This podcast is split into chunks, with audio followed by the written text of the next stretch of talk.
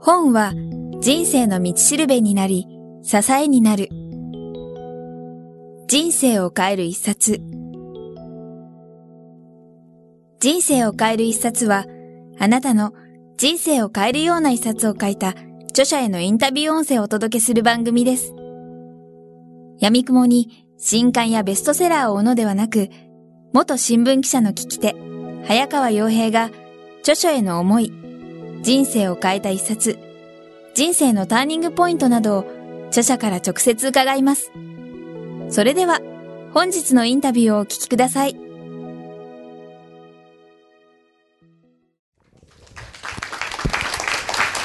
さあ、えー、続いて質問のある方。もうもう立ち上がってしまってますので、はい、ぜひじゃあ、えー、お願いします質問者に拍手をお願いしますすいません。ありがとうございます。恋愛の部分とあとは自分のライフワークの部分に2つ分野が質問したいんですけども、はい、一つまず、はい、一緒であの最終的に一緒ですから大丈夫です。あわかりました。はい。今プロポーズするかどうか迷ってってまして迷ってるっていうのはあのすごくいいパートナーでお互いに高め合えるし本当に最高だと思ってるんですが勝手に自分の中の観念で結婚相手は自分以上に大切に思える人じゃないと結婚相手とは言えないんじゃないかっていうのが昔からあって、はあ、それはどこから来たんですか？わからないんです。はい。そのところ以外はもう全てもうパーフェクトだと思ってるんですけどなるほど。じゃあその変な観念はどこから来たのか調べないと、ある時なんかおみくじ引いてそれ見たのかもしれないし、はい、その観念ってどこから出てきたんでしょう？多分なんですけど、はい、45年前ぐらいに、まあ、大学の時からずっと好きだった後輩が1人いて二十歳で出会ってから28で相手が結婚するまでずっと何度もトライしたりとかしてその人は本当に自分がまあ追い求めてたのでなるほど。そこまでのなんか情熱が一緒にいてすごく心地いいし最高なんだけどもそういう情熱的な部分ではないんですね。なるほどなるほど、はい、それは幻想なの分かります？多分そうなんだろうなと、はい、一番燃える時って幻想に幻想にたあの向かって突っ走っていく時なんですよだ付き合いだしたらそんなロマンスってあるはずがないんです。そうじゃないですか？やっぱりそうですか、ね、はい、はい、いやあのね僕はアメリカとずっと往復してたでしょ、はい、その時成田に帰ってきて彼氏彼女っぽい人がいてなんかあの彼が出てきたり彼女が出てきたりわーって言って抱き合ってるの。は大体付き合って3か月以内なんです。でそして、え成田から今度成田エクスプレスで帰ってくるじゃないですか。そうすると成田エクスプレスの新宿のところで待ってるカップルがいるんですよ。まあ大体これが付き合って1年以内ですよね で3年以上経つと家で待っててああ帰ってきたのみたいな。はい、だから付き合ってラブラブの時は成田まで送りに行くからみたいな形になるはずなんです。はい。わかります？わかります。だからそのその恋は成就しなかったからこそなんか気持ちに残ってるんです。美化されているっていうことです、はい。そんな感じがする人どれぐらいいます、はい、ほら。自己申告ありがとうございます、はい、だから多分、それをそれが気になってると思いますが実はプロポーズして人生が進んでしまったら多分ライフワークも一緒に同時にドカンと進むと思います。それがどうなっちゃうか分かんないんで怖いからなんとかその観念を一個あなんか困ったな困ったななんか言い訳あこれこれこれこれあいいのあったいいのあった 自分よりも大事に思える人じゃなかったら結婚してああこれで結婚しなくてよかった。とりあえずライフワークも進まなくていいしパートナーシップ進まなくていいしあちょっと一息つけるなみたいな感じなんじゃないでしょうかね。なるほど、まあ、要は言い訳でしかないってことですね、はい、じゃあその言い訳がなくなった後の人生を想像してみてください。とてもあのあとちょっとライフワークの話になるんですがすごくそっちにはワクワクします、はい、でも同時にすごく怖いはずなんです、はい、違います。その通りなぜかというとじゃあまあライフワーク後で話すとして、はい、あのこのパートナーシップで彼女との関係すっごくうまくいっちゃったとしましょう、はい、でそしてある日彼女が交通事故であったとしたらそんなの耐えられますか？耐えられないです、はい、だったら今なんか自分より大切にできるっていうのができてないから彼女と次の関係に行かないっていうふうに言ってた方が安全なんですよ。でも別にその観念があって結婚しないからといって安全な世界を選んでるわけじゃないんです。でもその観念があるから、より安全な感じがしてるだけなんです。ストッパーみたいなもんなんそれが。例えば今聞いた感じだと何かにのめっていく自分っていうのが好きだと同時に嫌なんですよ。はい違いますか？自分が何か燃えてる自分に酔うタイプでしょ？酔うタイプです。はい、はい、もう一直線に行きます。はい、だその一直線に行ってる180キロ出してる俺はすごいっていうふうに思うタイプなんです。はい、そっちの自分の方が好きはい、だから180キロでいけない相手は違うんじゃないかと思っちゃうってことなんです。例えばね、はい、じゃあデートに行こうとして遠距離、遠距離とかすると燃えるタイプなんですよ。あのちなみにさっきの彼女は中国にいました。はいそうでしょ、はい。はい、遠いところに行く方が燃えるはずなんです、はい、僕は今までだからその一番遠いブラジルっていう人がいましたけどもうすぐ会いに行けないほど恋って燃えるんですよね、はい、でそれと同じライフワークとかっていうことも多分後半話が出てくるんでしょうけどすぐできなさそうだから燃えるんですよ。でそしてその燃えるっていう状態がいいわけであってライフワークを淡々とやるのは意外とつまらなくなったりするんです。だから200キロ離れた彼女にバーッと180キロで会いに行く俺愛してるとか言いながら運転する俺は好きだけど隣でこうやって昼寝してる彼女は愛せないみたいな。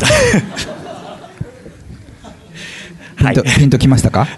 なるほど、はい、ステージが違うんです、はい、今は幻想から現実に戻ってこなくちゃいけないステージのところにいらっしゃるんですライフワークもそうなんです。例えば作家になりたいって言って最初の本が出来上がったらうわ自分の本だって言って盛り上がるとしますよね、はい、で僕40何冊書いてますからあ並んでんなみたいな感じになるわけですよね。だからそのステージによって違うわけです、まあ、結婚もちょうど15年やりましたけどその一番最初に付き合い始めた時と今は愛とかロマンスのステージが違うわけですよ。でその違いが間違ったことなんだっていうふうにしたら絶えず新しい人じゃないとダメじゃないですか。はいわかりますか？わかります、はい、だから自分の今の心の癖っていうのも考えておかないとすっごく大事なものを失う可能性もあるんです。常に追い求めてる特化引っかになっちゃうってことです、ね、そう。だから心がハンターなんですよね、はい、でそれをやめなければ本当に大事なものを楽しめないっていうふうになっちゃうんです。なるほど。さあ皆さんも人生の重要な岐路に立ち会うことになります。さあ大丈夫ですか？はい。戻ってきましたか？はい。じゃあライフワークの質問をしましょうか。あはい。6年前に健さんの本に出会ってずっと実はやりたかったんですけど本当に10日前にやっぱりどうしてもやっぱりやりたいなと思って旅を仕事にしたいなと思ってまして本当にいろんな秘境とか行ってきてそれは個人的な趣味だったのでそれを仕事にはなんかできないのかなと思ったんですが浮かんできたのが旅を通じて参加者の人たちがその自分の人生のステージがあるようなインスピレーションを持ってもらえるようなものですとかあと人生を支え合うような仲間世界中の仲間ができるようなあの、まあ、地球を遊び場みたいな感じにしていろんな秘境とかあの、まあ、ツリーハウスっていうあの木の上で寝たりとか いろんな体験があるんですけどもそういったものを、まあ、1ヶ月とか2ヶ月とかかけて、まあ、長期間で一緒に回っていくっていうようなツアーをコーディネートしたいなっていうふうに思ってるんですけども。なるほど。いや正確にはぴったり合ってるんじゃないですかね。すごく。はい、多分ハトバスツアーだといあの鬱になっちゃうと思います。はい、はい。はい、だから人生の中に自分は冒険がないとダメだって分かりますか？す。ごく分かります。はい。もう常にそうです。そうですよね、はい、でもね冒険って面白いもんで同じところに2回行ったら結構飽きちゃうんです、うん、はい。例えば南極に何回も行ってる人がいて最初はすっごい感動したらしいんです。ペンギンが歩いてるみたいなに見たらあまたペンギンかみたいな。だそういった意味でその秘境ツアーとかもろもろそうなんですけども、はい、その自分の中にあるその新しいものを求めるっていうものと、はい、その幸せを感じるっていうのの回路を2つ分けとかないと、はい、そのライフワークもなんかすぐトーンダウンすると思います。要は刺激が好きとだってことですね。そうです僕はだからやり方を変えるとか行く人を変えるとか、なんか自分の人生に変化を絶えずもたらせないとすごく飽きちゃうタイプだと思います、はい、僕もすごく一緒だからよくわかるんです、うん、もうおっしゃる通りです、はい、だから僕も今あのパートナーを変えるわけにはいかないんで、えーはい、住む場所を変えたりやってることを変えたり、うん、やり方を変えたりとかして絶えず自分が飽きないように面白いことをやってるんですよね。はい、はい、だからそうするとどんどんどんどん楽しさが広がると思いますでその中に彼女にいてもらいたいんだったら一緒にいたらいいと思います、うん、なるほど、はい、でもパートナーシップっていうのはそんなに秘境に行くようなものじゃないですよね、はい、ではないです、そことは全然違います。だってふっと見たら横でだーって寝てよだれ垂らしてるかもしれないですよ。でもそれも愛おしいなと思えるのがパートナーシップなんですよ、ね、それは今現段階で思えてます、はい、だったら大丈夫だと思います。はい。もうちょっといいですか、はい、バイクワークのことに関して。で自分はずっと営業畑だったので旅とかは全然業界違いでどうしようかなと思ったんですけど自分なりに考えたら手順があってえっと、要はまずはブログとかフェイスブックとかで自分のそういう考えてる情報を発信してそれに対するあの反応を見てとかあとはファンの方をついていただけるようにしてもらうのが一つとあとはやっぱりあの修行先を探すっていうことなのかなと思ってるんですけどもやっぱりそういう手順でなるんでしょうか？あのよくそういうの聞かれる人がいるんですけど僕はいつもお答えしてるのは入り口はどこでもいいんです、はい入り口はどこでもいいくて出口が勝負なんですね、で例えば営業マンからスタートして会社の社長になったとします。でどっかのデッチに入ってから社長になる人がいます。どこから入ってもいいんです。最終的にはどうなりたいかってことなんですね、だから皆さんよく次のステップについて聞かれるんですけど僕あんまり興味ないんですよね。なぜかというと次のステップなんかどこでもいいんですよ北に行っても南に行っても東に行っても西に行ってもそんなのはどこでもよくてそれが分からないから一歩踏み出さないというよりとりあえず前に一歩踏み出す方がよっぽど大事なんです。うん。はい、はい、だから今はどっちの一歩が正解なのかってことを考えてて、はい、でそして、えー、僕の答えはどこでもいいんです。どれも正解なんです、うん、一番不正解は正解がわからないから踏みとどまってるっていうのが一番の不正解だと思います、はい、りましたあの両方やろうと思ってたので両方やります、はい、はい、同時並行で。であと最後になんですけどもその局僕1か月で休み取ってとかいうツアーを実現するとしたら対象のお客様がやっぱりビジネスオーナーの方ですとか、そういった方になるのかなと思うんですが、そういう方とやっぱり、えっと、まずお知り合いになるにはどうすればいいのかっていうところなんですけども、はい、それはビジネスオーナーの人と1人と友達になればいいんです、うん、そうしたらみんなつるんでますからね。なるほど、はいはい、今僕の仲間でそういう秘境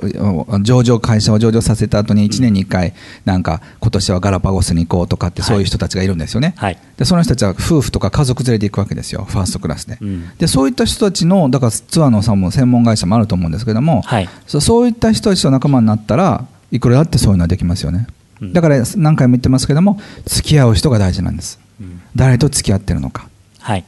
からその付き合う人さえ間違いなかったらあのすごく楽しくライフワークができて、はい、パートナーシップもうまくいくんじゃないかと思います。はい、わかりました。はい、ありがとうございました。はい、ありがとうございました。はい。じゃあ最後に質問したい方、あせっかくなんで女性の方が、はい。じゃあ質問者の方に拍手お願いします。と今回このユダヤ人大富豪の教えの3作目を読ませていただいてもう本当に気づきがたくさん多くて何回も何回も読み直して、はい、ありがとうございます。本当に書いていただいて感謝してるんですけれども、はい、ありがとうございます。もう本当にいくつも質問があってきりがないので一つだけお願いします。先ほどマトリックス移動の時に大きなエネルギーが生まれるっておっしゃっていてあのケンさんはそれを充電する形でちゃんと情熱とか、まあ、自分で生かしてるっておっしゃってたんですけどこう具体的にちょっとイメージができなかったので例えばこう日常的な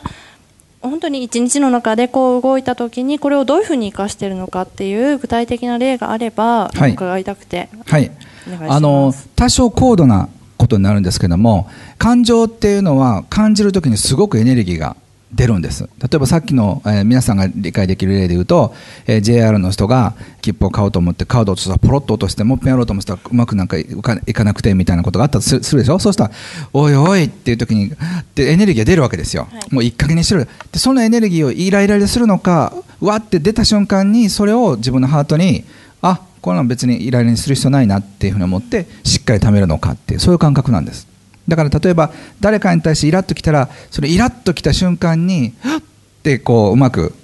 こう使えるかどうかってことなんですね。これは感情に対して相当自由じゃないとダメなんです。怒りもそうです。怒りって情熱が来た時にあって怒りで出すのかそれを自分の情熱に変えるのかっていうことなんです。あじゃあそれはあのイライラとか怒りという形をそのままあの受け止めるのではなくて、はい、それを一つのエネルギーだと捉えて自分に取り入れる。はい。それは悲しみもそうです。それすごく難しいです、ね、はい、それはだからたくさん、怒りとは何なのかってことを体験しなくちゃいけないし、はい、あのその感情の莫大なエネルギーを恐れないってところまでいかないとなかなか難しいかもしれません。じゃあそれはあの例えば日常的に自分がそういう場面で心がけてそのように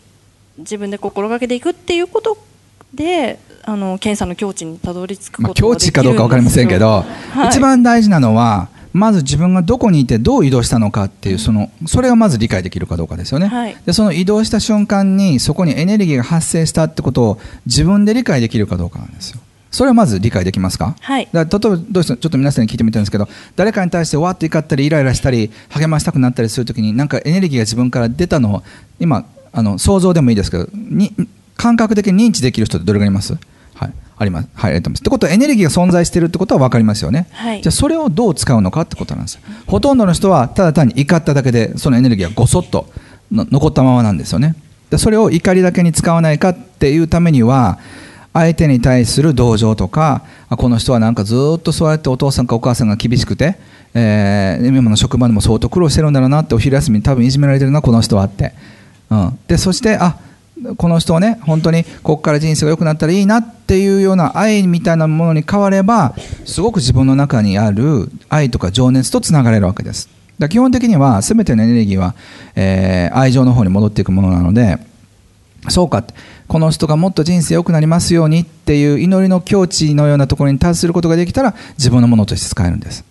ではエネルギーは貯めることがその感情のエネルギーは貯めて、まあ、利用っていうと変ですけど活用することができるっていうふうに認識していればいい、はい、そうです。例えばその駅員さんに「お前いい加減にしろ」ってずっと怒っててプリプリ怒ってて本当の駅員最悪だよっていうふうに思うのかあの人大変だなってうまくいくといいなあのその人生がっていうふうにイライラを愛と祈りのエネルギーに変えられるかどうかですよね。そうすると彼に対する判断からも自由になれるし今度そういう人が来た時にはあこれは僕はもっと、え、愛について学ぶっていうレッスンをこの人がわざとカードを3回も落とすことによってそして駅を間違うことによってそして生産を間違うことによって4回も僕を試してくれたんだ。いやー今日はありがたいなっていうふうに思うのかなんです。で昔の僕だったらすごくポジティブに振り切れていや今日はいいことあったよすっごい変な人がいてねって変な感じのなんかポジティブ思考になっちゃったんですね。でそうじゃなくてそれをセンターのポジティブ思考できるかどうかっていうのがまたそれはまた一つチャレンジだと思うんですけど。で今はどういう体験をあの経てもそれができるようになったのでまあ、もちろん人間ですから瞬間的にはイライラしたり怒ったりとかしますけど最終的にそこにスッと戻るっていう訓練を自分でやってるんです。だから何があっても大,、まあ、大丈夫というか。そういうところに行ったわけです。すごくよくわかりました。目指したいところなので頑張ります。はい、ぜひいろいろやってみてください。はい、そうするとね、あの旦那に対してとか奥さんに対してとかお子さんに対してとか友人に対して上司に対してお客さんに対してイライラしたエネルギーが全部実は自分の中にあったものを引っ張り出してくれる素晴らしい友人っていうか仲間なんだっていうことが分かったら人間関係は100%変わります。すごく幸せですね。はい、ありがとうございました。はい、ありがとうございました。どうもありがとうございました。さあ、ケンさん、今日、えー、ここまでですね、2時間弱にわたって、えー、番組にご出演いただいて、えー、ユダヤ人大富豪の教え3作目について、そして、えー、その他いろんなことをお聞きしてきましたけども、最後に改めて、えー、今日会場に、えー、来てくださった、えー、皆さんと、あと、えー、この番組聞いてるリスナーの皆さんに向けて、一言メッセージをいただけないでしょうか？はい、ありがとうございます。あのー、この本を書いた目的は、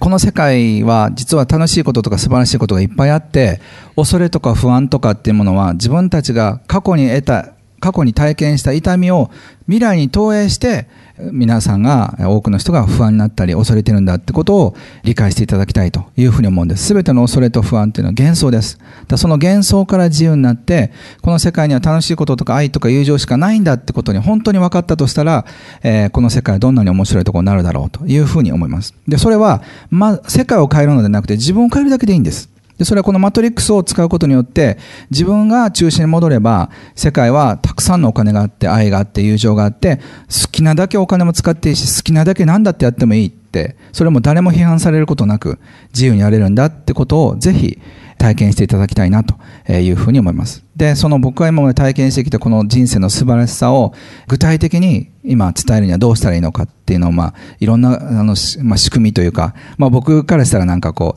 う、落とし穴じゃないけど、そういうこう、いろんな、わ、びっくりしたみたいな、びっくり箱みたいなのいっぱい作ってる途中なんですけども、ぜひ人生のその面白さ、仕組みを堪能していただけたらなと思います。え、人生を変える一冊今日は第116回目、えー、ゲストに、えー、大和書房から発売中のユダヤ人大富豪の教ええー、再びアメリカ編の著者で作家の、えー、本田健さんをお迎えしてお話を伺いました、えー、健さんどうもありがとうございました。はいありがとうございました。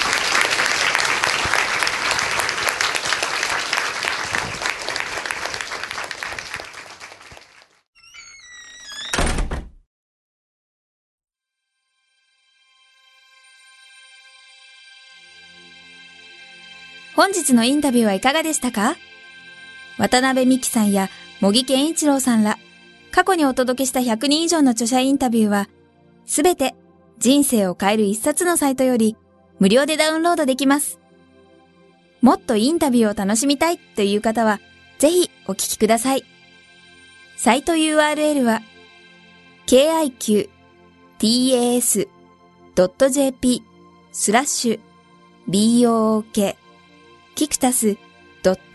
.jp スラッシュブックです。Google で人生を変える一冊と入力いただいてもアクセス可能です。本日も最後までお聞きいただきありがとうございました。それではまたお耳にかかりましょう。ごきげんよう。さようなら。この番組は、キクタスの提供、